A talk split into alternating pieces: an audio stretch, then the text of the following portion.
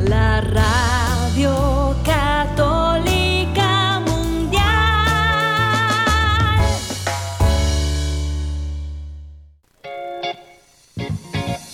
Desconéctate del mundo y conéctate con Dios.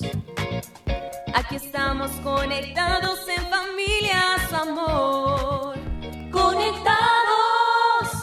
Siendo luz para todos los hombres.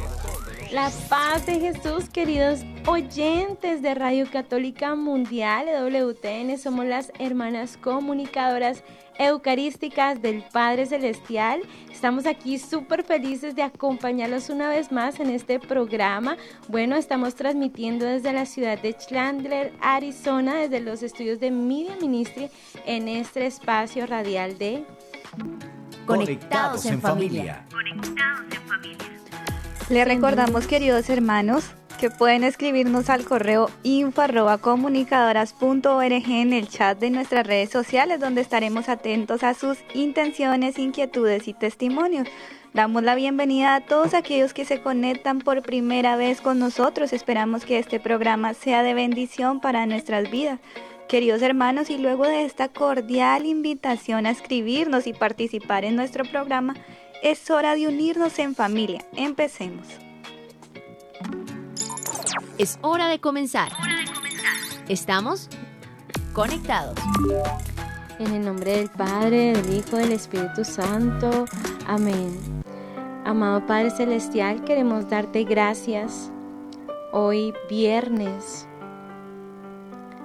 por todo lo que has permitido que aprendamos durante toda esta temporada, que hemos llamado Señor, Señor y Dador de vida, Señor. Gracias. Gracias por enviarnos a tu Espíritu Santo, Señor, para que pueda iluminar nuestras mentes, fortalecer nuestras voluntades y calentar nuestros corazones, eh, iluminarlos, Señor, con todos estos temas te alabamos y te bendecimos, Señor. Y en este día, amado Señor, queremos pedirte que nos regales una gota de la sangre preciosa de tu amado Hijo para poder aceptar la voluntad de Dios en nuestros corazones. María, hija predilecta del Padre, ruega por nosotros. Amén. Tu batería está cargando no te desconectes. No te desconectes, querido hermano, querido oyente, tú que estás allí empezando este programa con nosotros. Bueno, queremos decirles que en este día culminamos la meditación sobre los carismas. Definitivamente es que esta temporada llamada Dulce huésped de nuestra alma ha sido una verdadera oportunidad y yo creo que una bendición del Espíritu Santo en nosotros que hemos podido aprender a valorar las riquezas de sus dones, de sus carismas, de sus frutos y también la, la confianza que el Señor ha dado para poder darnos al Espíritu Santo y colocarlo en nuestros corazones. Así es, hermana Nazaret, y creo que a esta altura de la temporada ya vamos comprendiendo que los carismas son misión evangelizadora, son elementos que enriquecen y ayudan a nuestro llamado particular. Así que tenemos una inmensa responsabilidad y necesitamos corresponder fielmente a esas gracias. Y para agradecer al Señor por enseñarnos más sobre Él y para motivarnos a una entrega incondicional, Hoy tenemos un invitado muy especial que nos ayudará a profundizar un poco más en este tema. Sí, hermana, y bueno, yo creo que los que nos están viendo por redes ya vieron que tenemos un invitado especial, pero los que nos están escuchando, vamos a darle eh, en este día pues como la bienvenida a nuestro padre Edgardo Iriarte de Argentina. Eh, padre, muy buenas, ¿cómo está? Dios lo bendiga. Bienvenido a nuestro programa.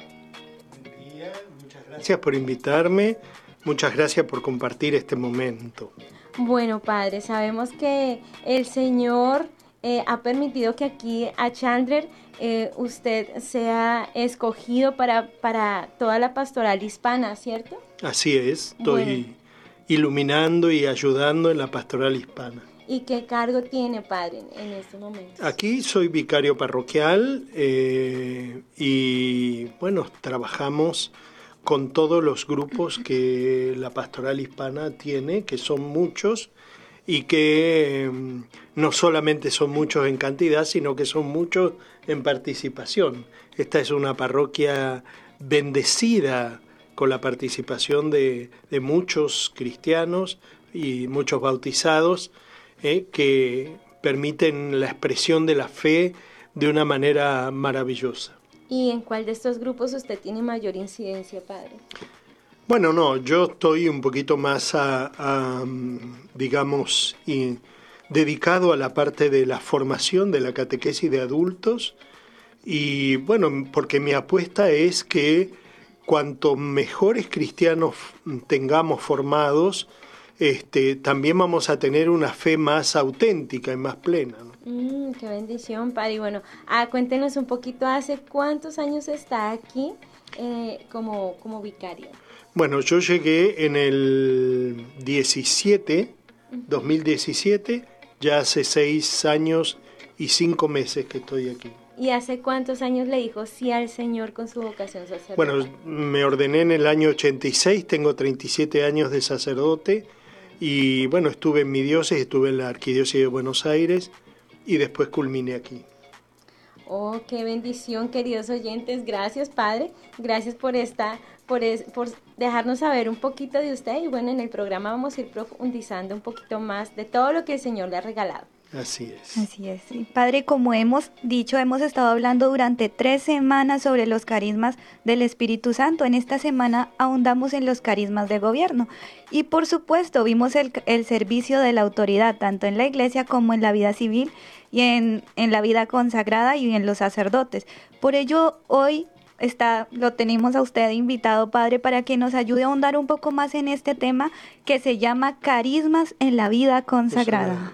Sí, eh, la verdad es que este, me dio mucha alegría poder compartir este tema. Yo le prediqué un retiro a las hermanas carmelitas sobre vida consagrada y caminar desde Cristo, los dos documentos eh, acerca de la vida consagrada, ¿no?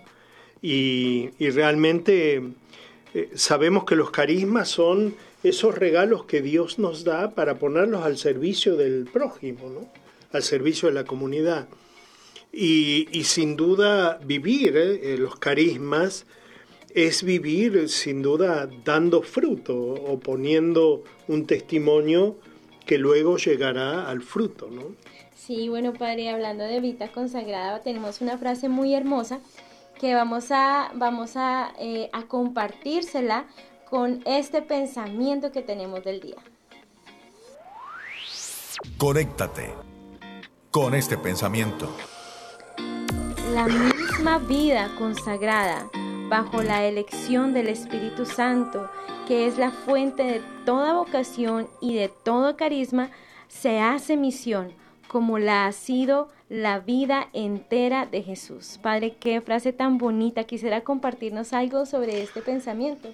Sí, a ver, yo creo que cuando nosotros tenemos esa íntima relación y comunión con el Señor, este, no podemos no sentir esa urgencia de ir a, la misión y por lo tanto derramar los carismas que tenemos, porque bueno, eso nos hace felices. Yo creo que todos nosotros que hemos respondido a un llamado, este, sin duda el gozo es poder misionar dando nuestros carismas, que no son precisamente la muestra de nuestras capacidades o de nuestros dones o en lo que sobresalimos, sino que son precisamente la donación gratuita y generosa de lo que tenemos por amor al Señor. ¿no?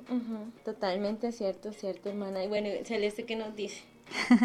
bueno, eh, bueno, que la vida consagrada es, un, es una misión en sí misma, ¿verdad, Padre? Es llamado, es don del Espíritu Santo. Y hemos dicho también en los días anteriores que los carismas son instrumentos de Dios para el anuncio del Evangelio, para la misión que ejercemos.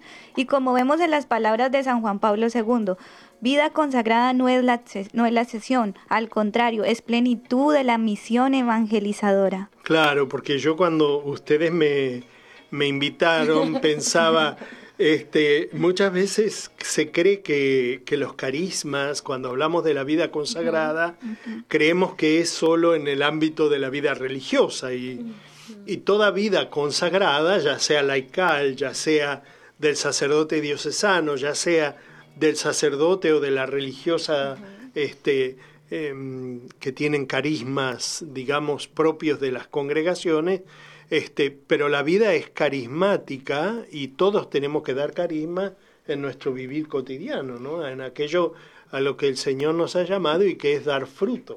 Bueno, padre, pero digamos cuando dicen no, eh, la iglesia, el Espíritu Santo ha derramado carismas en cada comunidad, ¿sí? Cada comunidad de vida consagrada es un carisma enviado por el Espíritu Santo. ¿Qué quiere decir cuando nos dicen eso, que, que, que digamos ustedes en los diocesanos, eh, las religiosas, ¿Qué quiere decir esto que cada uno tenga su propio carisma? Bueno, porque en realidad cada fundador, cada eh, eh, aquel que armó las comunidades en determinado momento mostró un carisma, ¿no? San Francisco mostró un carisma, Santa Clara mostró otro carisma, Santo Domingo mostró otro carisma, es decir, la diversidad de carismas eh, que es, eh, es la maravilla de Dios y que está puesta al servicio de, del otro, al servicio de los hermanos, ¿no? Entonces, este, es interesante descubrir que hay diversidad de carismas y de dones y que eso hace a la riqueza de nuestra iglesia, ¿no? Que no es eh, uniformidad, sino que es precisamente diversidad con riqueza de carismas y por eso cuando nosotros descubrimos esta realidad de la iglesia no podemos menos que sentir gozo y alabar a Dios porque, porque es diversa. Hay una palabra que me encantó que la dijera y es la palabra uniformidad porque se, se está confundiendo en estos tiempos, bueno, y tal vez desde antes, ¿cierto? La palabra uniformidad con comunidad, o sea, es decir, dentro, cada carisma, cada comunidad tiene su carisma, pero dentro de, de la comunidad, cada hermana, cada consagrado está llamado a vivir ese carisma, pero en una manera uniforme o desde su propio carisma. No, personal, porque, a ver, cada uno de nosotros tiene una riqueza, una forma, este, y lo lindo es descubrir esa relación personal con, con, los carismas y los dones que cada uno tiene, no solo con el Señor, sino también con el prójimo, con la comunidad, ¿no? Una comunidad que, que pretende todo igual, eh, no es tan rica como la comunidad que abraza la diversidad de carisma y en la diversidad de carisma se enriquece. ¿no? ¡Wow! ¡Qué hermoso! Así es, Padre. Padre, es cierto, totalmente cierto. Padre, y hablemos un poquito de los carismas que el Espíritu Santo le ha regalado a un sacerdote. Yo pienso que, como estábamos hablando, el, eh, el, Espíritu Santo a cada uno le regala un carisma en particular, pero digamos a los sacerdotes diocesanos, así como, como usted ha visto esos carismas en sus hermanos sacerdotes diocesanos y en usted mismo. Bueno, los, el carisma de los sacerdotes diocesanos tiene mucho arraigado en el cura de Ars, eh, en el cura brochero en Argentina, eh, eh, que es patrono de los, del clero argentino. Es decir, sacerdotes que mm, yo leía los otros días que el Papa Francisco pedía que los sacerdotes tengamos una cercanía y una frecuencia a Jesús Eucaristía. El carisma más maravilloso que un sacerdote puede tener es esa cercanía a Jesús que lo abre a la escucha, a la celebración de los sacramentos, a la preparación para, para la homilía, para la celebración de la misa, que es, es el servicio al cual hemos sido llamados. No hemos sido llamados a ser asistentes sociales, Hemos sido llamados a ser eh, padres y por eso la figura, por eso la gente nos llama padre, ¿no? Porque es la figura del sacerdote.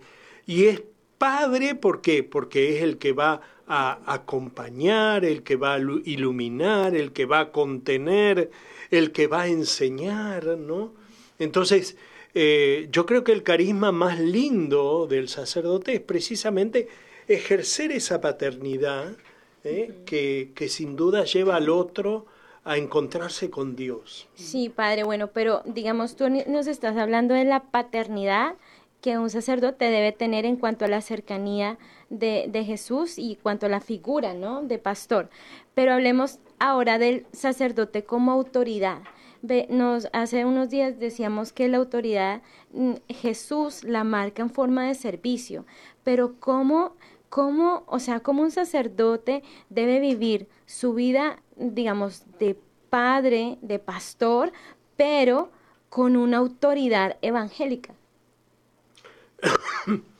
Yo creo que mm, la paternidad tiene en sí misma una autoridad, pero una autoridad no en el sentido de eh, autoridad como la mm, entiende el mundo, autoritarismo, ¿no? sino que es una autoridad, mm, digamos, que la ejerce por, por, su, por su unión al Señor y con el Señor en el ejercicio de esa escucha, de esa iluminación, de ese acompañamiento, de, ese, eh, de esa contención. Hoy el sacerdote, a ver, el sacerdote en estos tiempos tiene una, una tarea descomunal. Eh, ¿no? Porque yo creo que el sacerdote eh, da o tiene que dar, ¿no?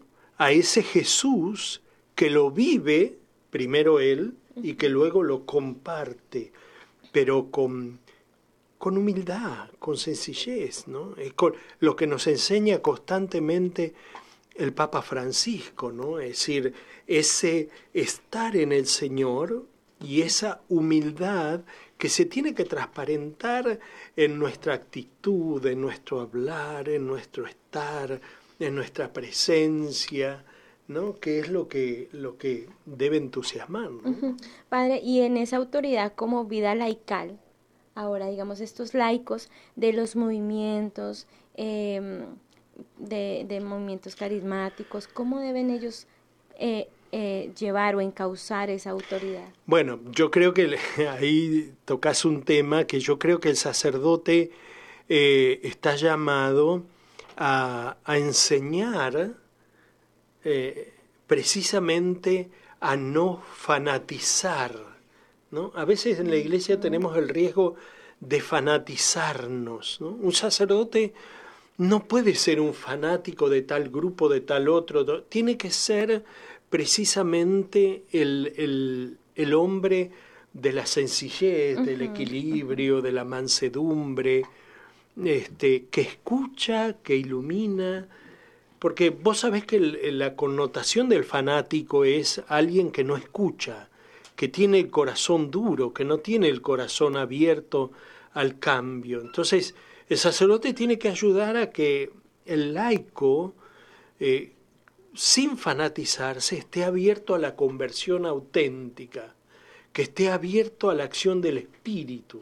Entonces, por lo tanto, él debe ser el primer testimonio, por eso el sacerdote es aquel que va un poquito a la vanguardia en cuanto este, a, la, a la enseñanza de ponerse en el Señor y desde el Señor compartir con dulzura, con esa paternidad de, comprensión y de contención eh, para que eh, entre nosotros podamos hacer presente a ese Señor que, es el que nos tiene que eh, dar la alegría y el gozo. ¿no? Sí, qué importante, queridos oyentes, porque, porque eso, es, eso es muy increíble, o sea, saber que el laico debe tener un papel de autoridad, pero que, qué bonito que es el sacerdote quien le debe guiar a esto a, esta, a que lo pueda ejercer. Sí, eh, también tenemos que ser claros que no se trata de un guiar como si nosotros guiáramos un, una manada de, de, ganado, sino que tenemos que tenemos que guiar en la escucha. En, a ver, hay laicos invalorables, hay laicos maravillosos, laicos que muchas veces están más formados que los sacerdotes ¿eh? y, y, que también tenemos que aprender a escuchar y aprender a, estar abiertos, ¿no? Y eso se aprende precisamente en el encuentro con el Señor. ¿no? Eh, yo tengo la experiencia, ¿no? El sacerdote que tiene una vida de encuentro con el Señor, el sacerdote que es frecuente a la adoración eucarística, que es frecuente al rezo del rosario, que es frecuente a la, a la confesión, es un sacerdote que está abierto a la escucha, a, a saber discernir y a saber escuchar qué es lo que Dios va diciendo con claridad a través de los laicos, de los religiosos y de los hermanos sacerdotes o de los obispos, ¿no? Está abierto a eso, ¿no? Qué, interesante, padre, sí. Padre, ya que este tema está tan interesante, estamos aprendiendo bastante sobre los carismas en la vida consagrada, en todo el sentido de la palabra. Pues, ¿qué le parece si nos vamos a nuestra sesión de Viviendo el Hoy? Este es un espacio en el que con el testimonio o ejemplos de vida de algunos creyentes o santos nos motivamos con mucha a vivir con mucha coherencia y alegría nuestra fe cristiana. Bueno, y además que el día más importante, como siempre, tiene que ser hoy, como usted nos lo decía hoy en la homilía.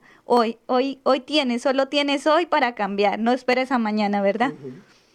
Totalmente. Conéctate con nuestra iglesia con la realidad del mundo. Con nuestros hermanos, necesitados. Conéctate con verdadera caridad fraterna. Caridad fraterna. Estamos en Viviendo el Hoy. Conectados. Bueno, seguimos conectados, queridos hermanos, y les recordamos que pueden llamarnos en vivo y en directo desde Estados Unidos al 1866 398 6377 y fuera de Estados Unidos al 1205-271-2976. Hermana Nazaret, ¿qué le parece si repite los números para que las personas se animen a llamar? Claro que sí. Desde Estados Unidos, 1866-398-6377. Fuera de los Estados Unidos, al 1205 271 2976. Lo más increíble de hoy, queridos hermanos, es que el padre Edgardo lo tenemos de invitado. Pueden preguntarle cosas que a través de esta experiencia que el Señor le ha permitido tener, va a tener respuestas que van a iluminar mucho nuestra vida. Bueno, Padre, en esta sección de Viviéndolo hoy, por lo general, nosotros contamos testimonios de santos, eh, o eh, testimonios de personas que han tenido fuertes experiencias en su conversión que nos pueden ayudar. Pero Padre, hoy usted es nuestro invitado. Entonces queremos hablar un poquito de la experiencia que usted como sacerdote, ¿no? Nos, nos contaron que, que tuvo la, la, la bendición de, de conocer al Papa Francisco antes de ser Papa ¿Cómo ha sido eh, esa experiencia? ¿Cómo fue esa experiencia con él? Bueno, em, yo en el año 2000 eh, fui a Buenos Aires y el cardenal Bergoglio me recibió en la pastoral universitaria y ahí empezó un camino. Después fui por tres periodos miembro del Consejo Presbiteral y y bueno, la verdad que ahí descubrí la paternidad de Bergoglio. ¿no? Eh, Bergoglio, en, su tarea de, arzobispo en Buenos Aires, eh, tenía gestos muy paternales. ¿no? Yo siempre pongo, este, pongo el ejemplo que eh, cada dos, tres meses solía sonar el teléfono y entonces uno atendía y decía, hola, dice, habla Jorge y uno tenía que ver, a ver, y, era el cardenal Bergoglio, y siempre hacía cuatro preguntas, cuatro preguntas que yo lo he comentado aquí con los sacerdotes y, que son cuatro preguntas básicas, pero cuatro preguntas que manifiestan eh, lo que es el pastor, lo que es el padre, lo que es el obispo. Entonces él decía, ¿cómo estás? ¿Cómo está tu familia? ¿Cómo está tu salud? ¿Necesitas algo? Eran cuatro preguntas simples, sencillas, que no llevaban más que 5 o 10 minutos de teléfono, ¿no? Pero esa era una, mm, una, una acción que abría la puerta porque te permitía que si vos tenías algún problema, si tenías algún problema de salud o tenías alguna necesidad, podías hablar, ¿no? Eh, por otro lado, era un, padre que, era cercano, ¿no? Uno piensa en el arzobispo de Buenos Aires y dice, Buenos Aires es inmensa, eh, tengamos en cuenta que Buenos Aires tiene seis obispos auxiliares, tiene seis zonas, ¿no? Que son... Eh, pero él, para cada sacerdote tenía, te entregaba su, su, un número de teléfono que no importaba si era a las 2, las 1, a las 3 de la mañana, a las 4 de la mañana, vos sabías que si llamabas a ese teléfono, el que te atendía era él, porque muchos sacerdotes que han tenido circunstancias particulares han llamado y, a la madrugada y él te atendía, ¿no? Y eso es un gesto de disponibilidad, es un gesto de paternidad, ¿no? Entonces, eh, en el año 2009, mm, este, el obispo, un obispo del sur de la Argentina, había pedido mm, sacerdote porque tenía como 16 parroquias sin sacerdote. ¿no? Y entonces este, el cardenal lo presentó, presentó la inquietud y el pedido en un consejo presbiteral.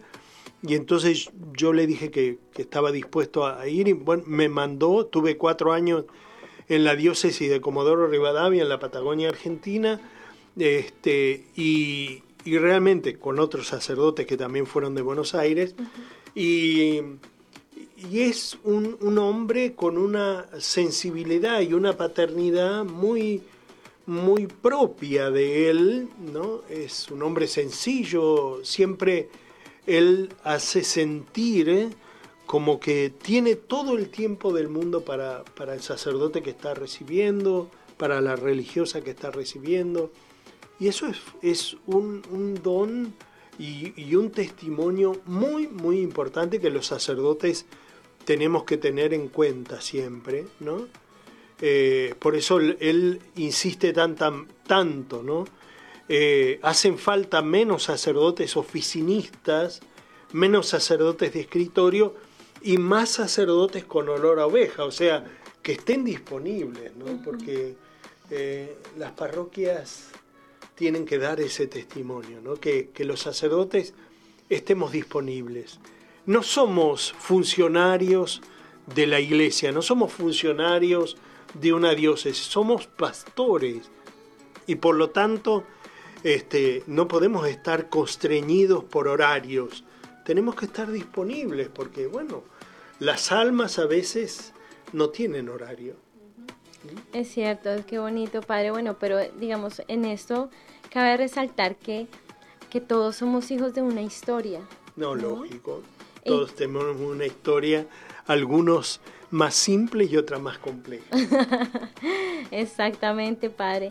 En medio de esa historia, cuando un hombre ha sido llamado a la vida consagrada y no ha tenido esa figura paterna cercana, y, es, y digamos a veces se siente que es muy ajeno a la parroquia, no, no porque él quiera, sino porque no sabe cómo, cómo ejercer esa paternidad de, de pastor. Padre, ¿qué consejo puedes, puedes regalarnos de cómo cultivar esa paternidad?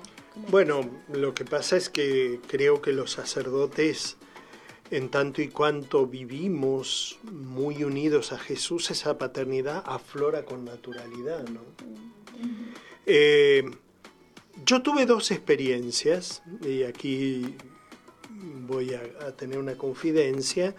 No va a salir de este, nosotros. Yo tuve la, experiencia de, el abuso de autoridad. Eh, yo era párroco de la catedral de 9 de julio y el obispo que nombraron nuevo vino un día y dijo, necesito que me dejen la catedral. Yo le dije, la catedral no es mía, es, la, la, sede del obispo, así que no, no hay problema. Cuando usted quiere, yo... Dice, sí, porque yo tengo otro sacerdote que voy a poner. Bueno, y así fue como yo fui a Buenos Aires. Y Dios, eh, sin duda, en la figura del cardenal Bergoglio, sanó muchas cosas que me habían dolido en ese tiempo. A la vez también que tengo que decir, siempre fui muy devoto del Padre Pío, entonces el Padre Pío hizo una tarea muy importante porque mis inicios en la pastoral universitaria fueron estar sentado horas y horas en el confesionario esperando que, vinieran para confesarse. Y fue el Padre Pío en esa, en, ese, en esa espera, en ese estar en la presencia del Santísimo y sentado en el confesionario, donde fue trabajando sin duda mi corazón, donde sanó mi corazón y donde pude descubrir que eh, estamos llamados a dar un testimonio de una paternidad dulce, suave, cercana, de escucha, de disponibilidad. Y, el Padre Pío me hizo sin duda trabajar eh, esa realidad de que los sacerdotes no nos pertenecemos a nosotros, ¿no? sino que, que cuando le decimos sí al Señor, ya nos entregamos al Señor y es el Señor quien hace la tarea. Yo nunca pensé estar aquí, nunca pensé estar en Estados Unidos.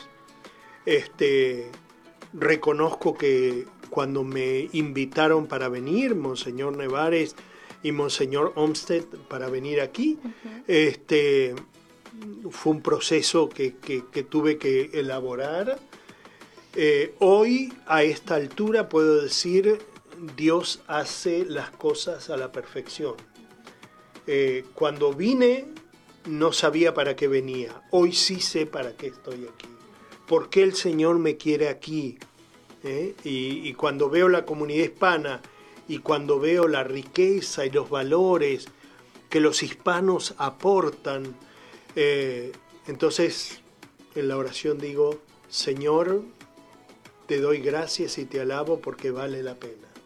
Vale la pena decirte sí cada día. Vale la pena dejar todos los afectos, todo lo, que es válido y lo que es, digamos, propio. ¿eh? Y vale la pena, como decía San Juan Pablo II, ¿eh? navegar mar adentro y echar las redes. 14.000 kilómetros. un poco adentro. Un poco adentro, Dios de mi vida. A, sacar los, los peces más gordos, Bueno, padre. Hermana Celeste, que podemos saludar a todos los oyentes que están aquí conectados. Claro que sí, hermana, pero antes yo quisiera darle gracias al Padre porque de verdad en Él, Él, queridos oyentes, es un vivo ejemplo de que cuando le abres el corazón al Señor y te dejas utilizar por Él, haciendo la voluntad de Dios, aunque nos cueste, Dios obra inmensamente. Los que hemos tenido la bendición de estar cerca de Él, podemos experimentar esa paternidad, esa, ese amor de, de Padre, o sea, de Papá Dios, de, Padre, de Pastor. Es impresionante y pues damos gracias a Dios por traerlo hasta aquí. Dios sabe, ya que usted ahora sabe para qué está aquí. Gracias, Padre, por decirle sí al Señor, por confiar en Él, a pesar de que en un principio no estuviera claro nada, Dios sabe, Dios sí lo sabe. Bueno, entonces saludemos a aquellos que se conectan en Facebook. Tenemos a Lorena González, a um, Balbina Rendón, Francisca, a Francisca, a Chepi Herrera, a Meli Chávez, a Wendy Gómez, a María, a Fernanda Ortiz, a Katie Medina, a Rosa Chávez, a Pedro Álvarez, a Lili Facio, nos dice que nos están escuchando desde Bucaramanga, Ecuador, desde Argentina, desde Puerto Rico, Medellín, Miami, desde Boyacá, desde República Dominicana, desde Perú, desde México y desde otras tantas partes que nos escuchan, pero que no nos escriben por el chat, escriban por el chat, los estamos escuchando desde tal lugar, aquellos que no se animan a escribir, pero que también ahí siempre están conectadísimos, pues si algún día se animan a escribir, si tienen alguna pregunta o quieren algún saludito. Sí, bueno, también están aquí conectados desde YouTube. Vamos a ver que está Ricardo Barraza, un saludo muy especial. Mercedes Vera desde Ecuador, padre, están aquí conectados. También John Elki Jiménez, eh, Carmen Marín desde Argentina, padre, está aquí conectada. Dice que está desde, desde San Andrés, Buenos Aires. También Julio César desde Medellín, Colombia. Domingo Tomás desde República Dominicana. Zoila está también conectada. Alejandra Bermeo eh, desde Bucaramanga. También está Julio César. Un saludo muy especial para él. Eh, Cecilia Londoño desde Cali. Y también está conectada eh, Eloí Galicia, Jorge Rincón, Cristi Sánchez desde México, también Edilberto Zapata desde Pensilvania, mejor dicho, desde Italia también nos mandan un saludo Alexander Ayala y Socorro Carvajal desde Colombia. Bueno, queridos oyentes, qué hermoso que todos estemos conectados en familia. Esto ha sido todo por el Viviéndolo hoy, pero seguimos con más. Seguimos conectados. Seguimos conectados. Seguimos conectados, queridos hermanos, con nuestro propósito de conocer la acción del Espíritu Santo en la vida consagrada.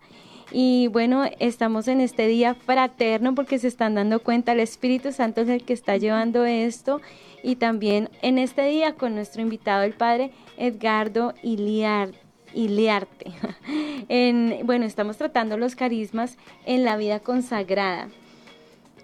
Hermana Celeste, bueno, vamos a seguir ahondando en este tema y ¿Qué vamos a preguntarle al padre aquí que lo tenemos para ¿Qué más preguntas? Vamos a sacarle toda esa riqueza al padre.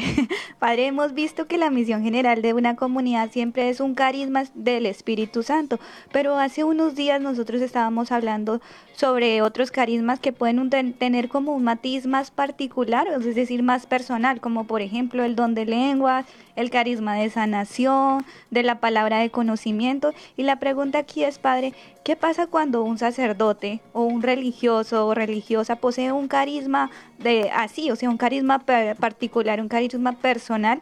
¿Cómo se identifica o cómo discernir más bien que viene del Espíritu Santo y cómo esta persona puede como cultivar ese carisma dentro de sí? Bueno, yo creo que cuando Dios te da un carisma, este, Mm, a ver, siempre hay la gente este, descubre ese la gente tiene un, olfato muy particular, ¿no? Eh, hay carismas que, que aparecen claro, ¿eh? Eh, y el carisma va acompañado por el testimonio. Nunca hay un carisma sin que esté el testimonio de vida, ¿no? La vida, la, forma de vida, el testimonio de vida, lo que muestra, deja en claro el carisma que hay en la persona. Los carismas siempre son para el bien de la comunidad o para el bien del otro, ¿no? Este, yo dudo de aquellos que dicen que tienen un carisma y digamos, lo muestran como si fuera eh, una distinción por encima de los otros. El carisma siempre es en, orden al servicio, en orden a la entrega. Y por eso, este, muchas veces, si alguien tiene el carisma del don de lenguas, este, Dios permite que haya alguien que lo interprete. ¿eh? Porque el tema del don de lenguas a veces se ha dado, mm, digamos, como mm, un poco a la ligera y, creemos que, que, el don de lengua es hablar de manera gutural, extraordinaria. No, el don de lengua siempre es para, para alabanza y si hay alguien que habla el don de lengua, Dios pone a alguien que interpreta qué quiere decir ese don de lengua. ¿no? Eh, en cuanto a la sanación, eh, a ver, todos podemos orar y todos podemos interceder y algunos tienen el carisma de la sanación, pero, pero no es un carisma que sea, digamos, ostentoso, eh, no es un carisma que sea, digamos, para andar batiendo bombos y, platillos diciendo yo tengo el, don de sanación. No, porque en realidad el que sana es Dios, ¿no? Uno es siempre un mero instrumento. No importa si es laico, si es religioso, si es religiosa, si es sacerdote. El que sana es Dios. El que perdona es Dios. ¿No? Eso tiene que estar bien en claro, ¿no? Y si Dios da a algunos el don de conocimiento, es para que aquel ¿eh?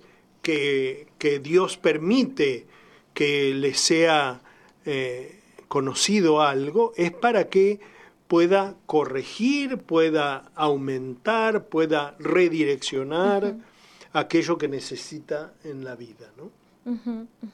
Bueno, padre, y en ese, en ese corregir y, y, direccionar, padre, encontramos que muchas veces nosotros nos angustiamos en saber qué carisma tenemos, ¿sí? Entonces, si, si tengo, ¿será que tengo este carisma o tengo este carisma o tal otro? Entonces, padre, ¿cómo hacer? Pues uno, ¿cómo hacer para, para poder, o sea, pues aceptar el carisma que Dios me ha dado? para no tener miedo en ponerlo al servicio, porque una vez dice, no, ¿qué tal yo me vuelva soberbio entonces mejor, aunque yo sepa, tenga este carisma, no lo voy a ejercer por miedo a no caer en soberbia?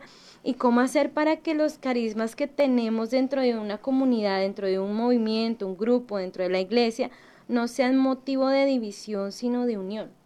Yo creo que el terreno de los carismas es la humildad, ¿no? La humildad. Los carismas no son como condecoraciones que yo me voy poniendo a ver cuántos tengo. A veces he visto a muchos cristianos que están como coleccionando carisma, no. A ver, eh, no es necesario que, coleccione carismas. Algunos tendrán un carisma, otros tendrán otro. No se trata de cantidad de carismas, ¿no? A veces en algunas comunidades, y sobre todo algunas comunidades con una, eh, un tinte carismático, a veces compiten para ver cuántos carismas tienen. No. Si el carisma es algo que Dios da y que uno va descubriendo en tanto y cuanto uno se abre a la acción de Dios y va descubriendo lo maravilloso que Dios hace o lo maravilloso que Dios permite en bien de los hermanos o en bien de la comunidad. Qué importante esto. Qué importante esto, gracias Padre. Pero también a veces pasa que hay carismas que, bueno, que nos privamos de conocer en el otro porque damos por supuesto un montón de cosas, ¿no? Yo siempre pongo un ejemplo que, que lo tomo siempre, ¿no? Este, a veces hay carismas que Dios permite y que uno dice, bueno, pero mira todo esto otro que tiene es que Dios hace lo que quiere, cuando quiere y como quiere, ¿no? Yo siempre pongo el ejemplo de un muchacho que sabía trabajar el cuero, ¿no? El tiento, como decimos en Argentina, y hacía unos trabajos de, de, cuero, unas empuñaduras para los cuchillos, una empuñadura para los rebenques, para, para, digamos, los aperos de los caballos, que eran obras de artes, ¿no? Y entonces este, mm, este muchacho tenía un problema que le gustaba tomar, ¿no? Pero muchas veces ese hecho de, que le gustaba tomar este, hacía que, los demás eh, desconsideraran el don de trabajar que tenía, ¿no? Este, a veces nos quedamos en las cosas negativas y perdemos de vista, ¿no? Y, y siempre pienso que a veces en ese desprecio, ¿no? Por, por, remarcar demasiado el defecto y no ver lo bueno, este, nos hace caer en el pecado de no ayudar a que el otro pueda vencer sus debilidades o sus defectos. ¿no? Entonces, siempre creo que descubrir los carismas no quita que veamos toda la realidad del otro, ¿eh? Y el carisma nos compromete a que lo podamos ayudar si vemos algo que no hay para que pueda desarrollar en plenitud ¿eh? la, eh, su don, su carisma, pero a la vez también que pueda corregir aquello que nosotros somos conscientes de que no está bien. ¿no? Sí, qué importante es eso, dejarnos, dejarnos corregir. Sí, porque a veces decimos, ah, no, ya sé Juan, ya sé María cómo es, ya es así. No, nosotros tenemos un compromiso ¿eh? de ayudar a que el otro pueda cambiar, convertirse, trabajar, ¿no? Y, eso es una tarea que tenemos que hacer, ¿no? Total, totalmente. Así es, padre. Padre, y hay una pregunta que, que nos escriben, a ver si la, nos ayuda a responderla. Dice, Padre, ¿podría dar un consejo a los feligreses de una diócesis a quienes les han cambiado su obispo? Eh, yo creo que siempre tenemos que saber que los caminos del Señor son, eh, digamos, no son fáciles, son cruces a veces, ¿no? Eh, si nuestra mirada está en Jesús, nosotros tenemos que saber que como hombres de fe, tenemos que saber que el Señor va haciendo camino. Es como a veces me, me, me planteo yo, ¿no? Digo, ¿por, cómo, ¿cómo llegué hasta acá? Eh, ¿no? Y a veces uno tiene que decir, bueno, es Dios quien va conduciendo, ¿no? Y, Dios va conduciendo y hablando, ¿eh? Y cuando Dios habla a través de la iglesia, a través de la autoridad de la iglesia, Dios siempre habla para llevarnos a la verdad y llevarnos a la plenitud. Y, los obispos, como los curas, ¿eh? Eh, somos personas, no somos irreemplazables e insustituibles, somos personas y, la historia se va haciendo en el caminar y hoy será Juan y mañana será Pedro, pero nosotros tenemos que tener la firmeza de saber que no seguimos ni a Juan ni a Pedro, sino al Señor. Nuestro objetivo es el Señor. ¿eh? En una diócesis, ¿eh? no es eh, al obispo eh, a quien tenemos que endiosar, sino es Jesús quien nos tiene que ayudar a comprender que en el obispo tenemos que verlo a Jesús y que en el obispo tenemos que saber que está ese Jesús que nos lleva a mirar al Santo Padre y que nos lleva a mirar a la iglesia y que nos lleva a discernir que este, la iglesia es mucho más que un nombre, que una persona, ¿eh? que una situación. ¿no? Es mucho más. Por eso, si somos gente de fe, tendremos que orar, tendremos que aprender a abrir los brazos en la cruz y tenemos que aprender a decirle al Señor, aquí estoy, sigo el camino mirándote a ti, solo a ti y a nadie más que a ti. Qué lindo, padre. Hablando de eso, aquí hay un sacerdote que está conectado, que le envía un especial saludo. Él se llama el padre Diego Fernando Quimbayo, desde mm. Bogotá. Un gran saludo al padre. Sí, bueno, padre. Hay una pregunta también que, bueno, ahorita nuestra hermana Celeste quiere formularle. ah, sí, padre. Bueno, tenía dos preguntas, pero quisiera más esta, Padre, porque pienso que va a ayudar mucho a las personas como en este discernimiento hablando de los carismas. Y es que si toda alma está llamada a adherirse a una espiritualidad o carisma. O sea, sí. A ver, yo creo que todos tenemos dones y carismas. siempre yo repito esta frase, nadie es tan pobre que no tenga algo para dar. Todos tenemos dones, todos tenemos carismas. Ahora, eh, si tu don, tu carisma, te vuelve fanático, cerrado, eh, no, Dios nos quiere con un espíritu abierto, sabiendo escuchar, ¿eh? sabiendo escuchar sobre todo a Dios y sabiendo dar lo mejor para ese Dios que nos habla, que nos guía, que nos ilumina. Qué, qué, qué importante es esto, tener la conciencia de que Dios es el que habla, de Dios es el que ilumina y que Dios también es el, es el que perdona. A veces eh, esta pregunta quiero hacérsela con respecto a la confesión, porque a veces se ve que este carisma o este ministerio no es importante. Uno a veces va a, quererse confesar, por lo menos yo he visto personas que quieren confesarse, no, el padre no puede o no está o, o en estos momentos está en otras actividades y no puede, pero también se ven personas que dicen yo no me voy a confesar con un pecador peor que yo, ¿sí? Entonces, Padre, desde la óptica del sacerdocio, o sea, ¿cuál es la importancia de que, de que de verdad los sacerdotes puedan santificarse desde, desde el confesionario y por parte del laico, o sea, cómo tomar conciencia de que esto es, de que este misterio de la confesión, pues realmente es un exorcismo. Yo creo que, perdón, creo que lo más importante es que los sacerdotes, cuando nos sentamos en el confesionario, somos plenamente conscientes que los primeros pecadores somos nosotros. Y por eso es tan maravilloso ejercer misericordia. La confesión, por lo menos en mi vida sacerdotal, es la cosa más maravillosa que, que, que vivo cotidianamente, el poder confesar.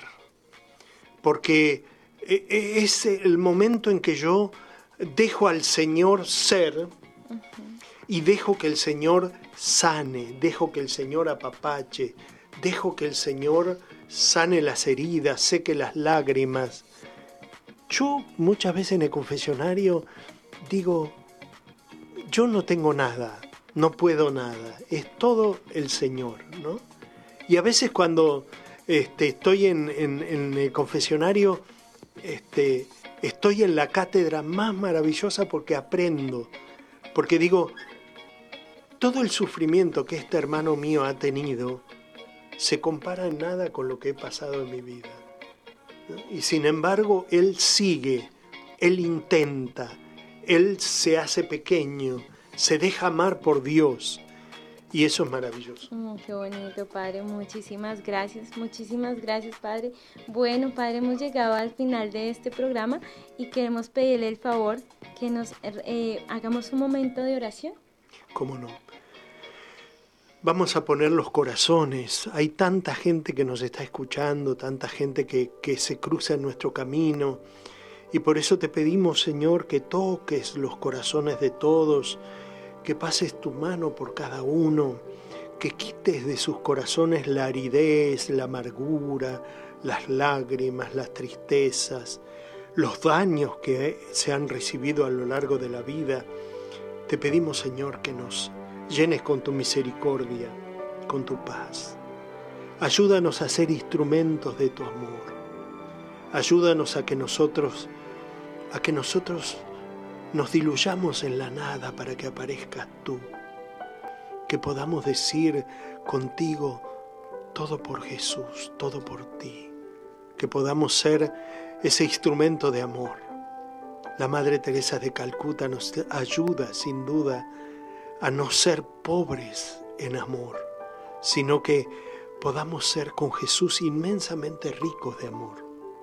No hay nada más maravilloso que aquella frase que Juan 23 le gritaba ¿eh? a los fieles cristianos, vayan, díganle a sus hijos, denles un beso ¿eh? a sus esposas, a sus esposos, a sus amigos, díganle, Dios te ama. Eso es lo más maravilloso, que el Señor en esta mañana nos llene con su amor y nos desborde. Se lo pedimos a Él en el nombre del Padre, del Hijo y del Espíritu Santo. Amén. Amén. Muchas gracias, Padre, por compartir con nosotros sus experiencias, su conocimiento, todo lo que el Señor le ha permitido vivir. Eh, bueno, gracias a todos ustedes, queridos oyentes, también por estar ahí conectados en familia siempre. Nosotros estuvieron con ustedes las hermanas comunicadoras eucarísticas del Padre Celestial desde aquí de Chandler, Arizona. Los esperamos la próxima semana. Que Dios los bendiga. Bendiciones. Hemos estado conectados con Dios. Tu batería ha sido recargada. Hasta el próximo programa. Conectados.